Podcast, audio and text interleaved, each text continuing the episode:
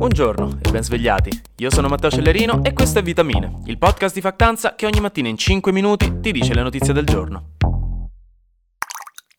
È tornato il periodo dei grandi gesti in Parlamento, dei discorsi che arringano la piazza, della politica che dice che qui o si fa l'Italia o si muore.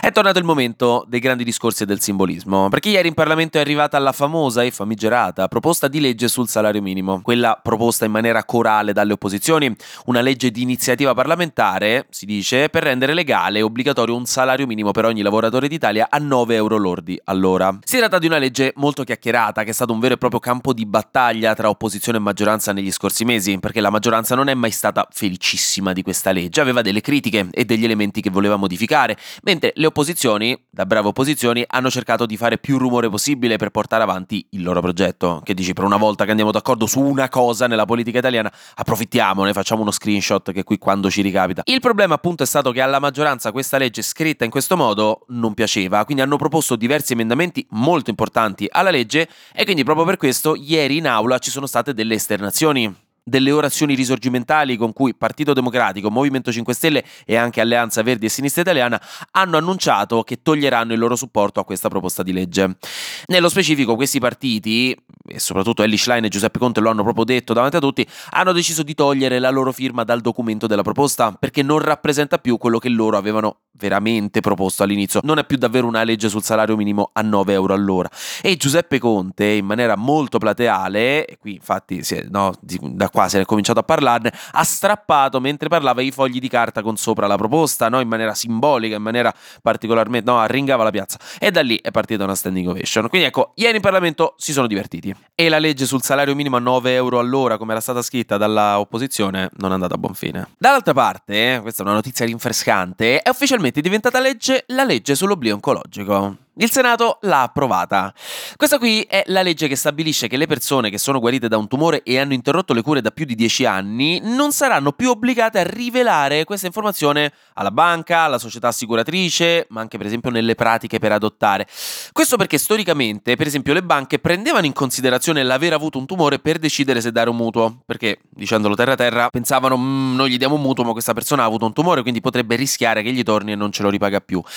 Di base però c'è una differenza tra una persona che ha appena avuto un tumore e una persona che invece ha finito le cure da 10 anni, perché una persona che finisce le cure dopo 10 anni ha in realtà un'aspettativa di vita assimilabile a quella del resto della popolazione, però appunto la banca non faceva questa distinzione, di base compiendo una discriminazione nei confronti di persone che in realtà, come dicevo, in questi casi specifici hanno un'aspettativa di vita come gli altri. Quindi ora semplicemente chi rientrerà nei parametri non dovrà più dare queste informazioni a banca, assicurazioni, bla bla bla. Per questo si parla di oblio oncologico cioè ci si può dimenticare che si è avuto un tumore per evitare discriminazioni inutili. Ovviamente chi è ancora in cura o a rischio non rientra nella legge. Sempre per parlare di Italia, ma un pochino meno politica, sappiate che non ci siamo dimenticati di quel famoso e combattutissimo rigassificatore che l'anno scorso tutti volevano ma nessuno voleva e su cui ci si erano fatte un botto di polemiche e di battaglie politiche. I rigassificatori, per farvi un po' un recap, sono delle navi con degli strumenti appositi che trasportano il gas allo stato liquido, potendone trasportare quindi molto con efficienza, e hanno la capacità di riportare questo liquido in forma gassosa per essere utilizzato. E quindi si tratta di una nave, in questo caso molto importante per il nostro approvvigionamento energetico. E infatti per questo se ne era parlato tanto l'anno scorso, perché avevamo iniziato ad avere bisogno di trovare modi per abbandonare il gas russo e questa era una delle soluzioni più chiacchierate e più efficienti. Ecco, la SNAM, che è la società italiana Metanodotti che gestisce la distribuzione del gas in Italia, ha comprato la BW Singapore, cioè una nave rigassificatrice. Questo è il succo della cosa. E questa nave arriverà dopo tante peripezie a Ravenna l'anno prossimo e inizierà a rigurgitare gas naturale come voi dopo il Grand Tour di lenticchie e cotechino per tre giorni di fila ogni Natale dal 2025.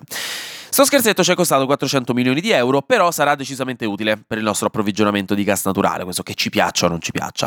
La Lamborghini poi, giusto per darvi la notizia, dopo che settimana scorsa vi avevo parlato di Luxottica, che ha introdotto per molti dipendenti 20 settimane lavorative da 4 giorni durante l'anno, dicevo, la Lamborghini pure ha deciso di introdurre una misura simile. Questa novità, per la prima volta in Europa per una casa automobilistica, oltre che un premio di produzione fino a 4.000 euro all'anno fino al 2026 e 500 nuove assunzioni. Quindi insomma, buone notizie per chi vuole vuole lavorare alla Lamborghini, mandategli il curriculum. Infine, stanno un pochino risalendo i casi Covid. Ve ne sarete accorti dopo che 12 dei vostri amici, dopo essersi presi il raffreddore peggiore degli ultimi 10 anni, vi hanno detto poi ridendoci su, alla fine era Covid, pensa un po' che sta succedendo a tutti quanti in questo periodo sta cosa. Quindi negli ultimi giorni i casi sono raddoppiati. Siamo comunque a livelli bassi rispetto ai momenti gravi della pandemia, nel senso che questo ormai è chiarissimo, appuratissimo, però un po' il freddo, un po' l'inverno, un po' la campagna vaccinale che va a rilento, anche i morti sono aumentati un pochino, 900 il mese scorso. Quindi ecco, occhio, solo questo vi dico.